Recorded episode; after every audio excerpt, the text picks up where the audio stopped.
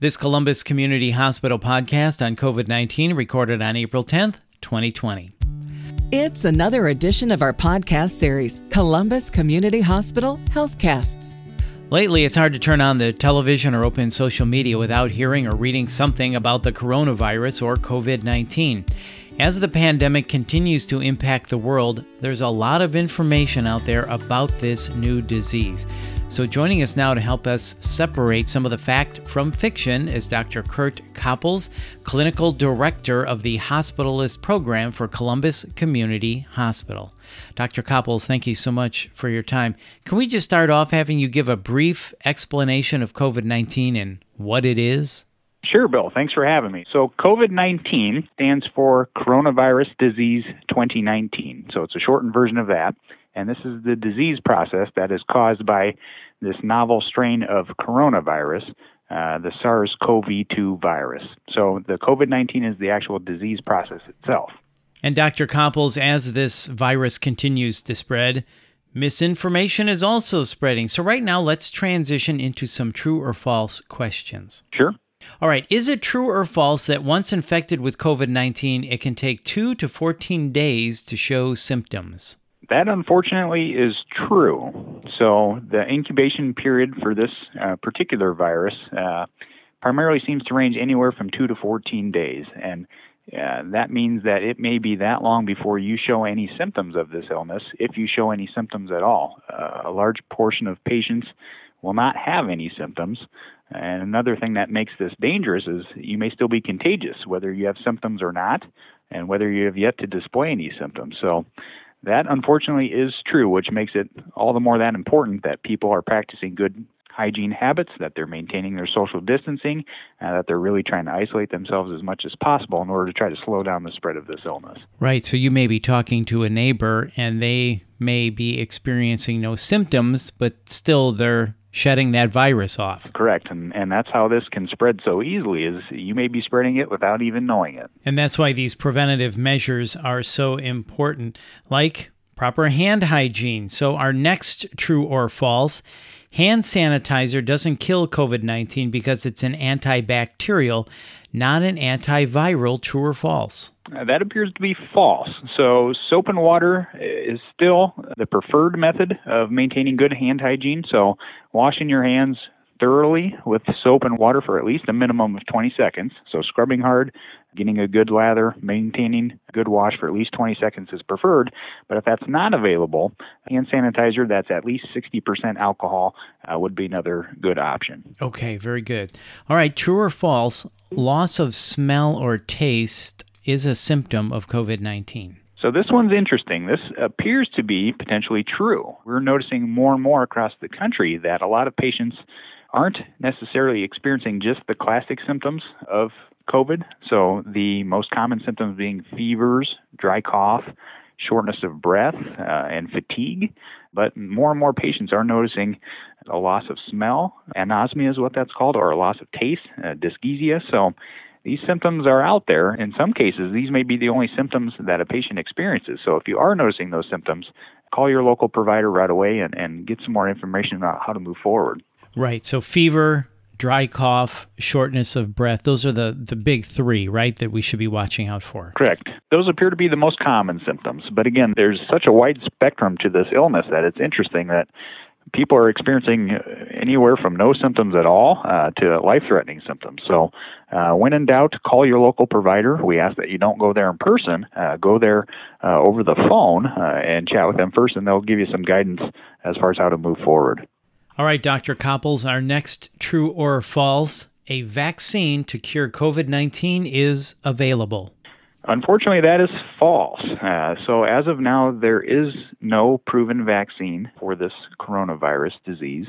Currently, there are several vaccines in development. You hear on the news all the time companies are, are working very hard and, and actually moving very quickly trying to move this process along. But there's a well documented, well described process for how we make our vaccines, how we give trials to our vaccines, how we assess their efficacy. And so we are just at the beginning stages of that process right now. And it could be estimated anywhere from 12 to 18 months before we have an effective vaccine. So it goes back to the importance of social distancing, uh, maintaining good hygiene, um, limiting your social contacts and limiting contacts with other people, hand washing, all those important things that we've talked about.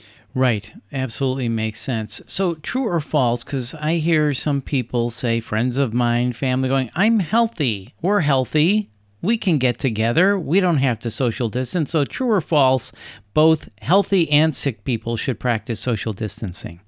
That is absolutely true. Uh, this is something that everyone should practice. And as we had discussed before, part of what makes this illness so dangerous is you may not have any symptoms. You may feel just fine. Um, but in reality, you could be shedding this virus, you could be spreading this to other folks. And, and even if you are healthy and you don't have any significant symptoms from this, unfortunately, the person that you come in contact with may not be so fortunate. And so every person, it falls on personal responsibility to maintain uh, your social distancing as much as possible and, and to practice good hygiene. It absolutely makes sense. And we've got to get through this peak and flattening the curve phase and then understand what the recommendations are as we try to reassimilate and get back to some semblance of a normal life. Correct. Probably not until a vaccine is available. Is that right? Probably so, or until there's some type of proven treatment. And so their studies are underway testing various types of treatment options. Uh, those are just in the infancy stages right now, so there's a lot of work left to be done. And so we truly are all in this together. Uh, this is this is something that's new for for humans, and so we need to be in this together. and We need to each take our own responsibility uh, to do our part. That is right. Okay, true or false? Children are immune to COVID nineteen. That is false. So uh, there have been plenty of cases, fortunately, described of children who have gotten quite ill and even passed away from this disease. Uh, it is a fact that it appears to be uh, less common in children, so children may have milder symptoms or, or be less at risk to have severe symptoms. Um, but children, unfortunately, uh, can still have severe symptoms and it can become a life threatening process for them. Right. So children are not immune to COVID 19, parents. Remember that. They are not. Okay, Dr. Kapels, mm-hmm. true or false? You can boost your immune system and lower your risk of getting COVID 19 by eating sweet potatoes and taking certain vitamins and supplements. That appears to be false. Uh, however, I will I will say uh, the best way to protect yourself uh, through any illness really is to maintain a healthy lifestyle. So uh, it is true that maintaining a healthy weight, maintaining a healthy diet, uh, maintaining healthy blood glucose levels, um, being active, those are all good things to keep you in good health and do lower your chances of becoming ill. But there's been no proven supplements, vitamins, uh, specific diet plans, those kinds of things that have been shown uh, scientifically to reduce your risk or prevent you from getting this illness. That's a great point. And there never seems to be a loss for people coming up with these wild ideas. I saw one the other day. People were saying you should do a nasal rinse with salt water to cure COVID 19. and in the age of the internet, they, these these things can yes, spread quickly. that is so. right. And that's why you're here, Dr. Kapels, to help separate fact from fiction. Okay, true or false? The new coronavirus was deliberately created or released by people. That is false. There is no evidence uh, that this was manufactured by man or in a lab, uh, that this is any type of bioweapon. Um, its origins are still being investigated, but it appears that this likely moved uh, from animal species into the human uh, species, and, and most likely from bats, it appears. That's being actively investigated as we speak, but there is no evidence that this was created by anyone uh, with any nefarious uh, purpose in mind, uh, that this appears to be a naturally occurring version of this virus. Right. Uh, who's going to create a virus out of thin air? It just, meh. All right, true or false? Ordering or buying products shipped from overseas will make a person sick. That is also false, um, with the caveat that this, this illness, this virus, can survive on certain surfaces. Some things, such as paper and cardboard, might be more like a day or so, maybe a bit longer. Things like stainless steel or plastics could be a little bit longer, three to five days. So there's different time periods that this virus can survive on different surfaces, uh, but there's been no evidence uh, to show that by ordering something from overseas and it coming in a box, uh, that you're at any danger or increased risk of contracting this disease. Right. And if you do touch something, as you've been explaining to us, Dr. Kapels, wash your hands. Correct. Don't touch your face. Correct. The easiest way to kill this virus is to wash your hands. Yes. And practice good hand hygiene. Absolutely. And Dr. Kapels, as we wrap up, are there any particular myths that you have heard that you would like to clear the air about? there's a lot. Like we said, in in the age of the internet, it seems each day there's something new, and so as each week comes by, I'm sure there'll be new ones. Some of the more interesting ones I've heard lately are, um, you know, the 5G technology uh, connection. That as 5G becomes more prominent, uh, which is basically a way to get faster internet and phone connections, that this is somehow correlated or puts you at risk for contracting this illness. Uh, there is no evidence whatsoever of that. Um, another one I've seen is uh, drinking tonic water will prevent you from getting this illness, and and that's interesting. Tonic water developed as a way for sailors uh, to lower the risk of catching malaria, and it has a chemical called quinine in it, which is chemically similar uh, to hydroxychloroquine or chloroquine, which you hear about on the news. Mm-hmm. Those medications themselves have not been shown uh, at this point uh, definitively to help one way or another. That's being investigated, uh, and therefore quinine does not have any evidence to support that. And and the amount of that in tonic water is minuscule, and so the amounts of tonic water, in theory, if it even did help, that you'd have to drink would be would be by the gallons, and so that would obviously not be not be advised.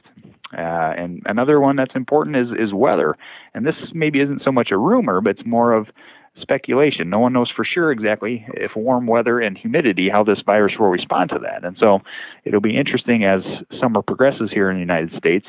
Will that help us to slow uh, this virus? Uh, as compared to some of its uh, closer cousins, uh, like the original SARS virus, those were affected somewhat by heat and by humidity, and so we're hopeful uh, that as the weather begins to warm and we start to have more humidity, that may help us in our fight against this illness. So, those are three of the more common ones I've seen recently. I'm sure there'll be more, uh, but always check your sources. Uh, you know, be in contact with your doctors. Um, do what you can, do your part to protect yourself and your family and those around you, uh, and we will get through this together. That we will, and the perfect way to wrap this up. Dr. Kapels, thank you so much for your time. This has really been informative, and thanks for sharing this great information. Thanks again. Thank you, Bill. Appreciate it. Take care. That's Dr. Kurt Kapels, and for more information about the latest developments with COVID 19, please visit columbushosp.org. That's columbushosp.org. And if you found this podcast helpful, please share it on your social channels and check out the entire podcast library for topics of interest to you. This is Columbus Community Hospital Healthcasts from Columbus Community Hospital. I'm Bill Klaproth. Thanks for listening.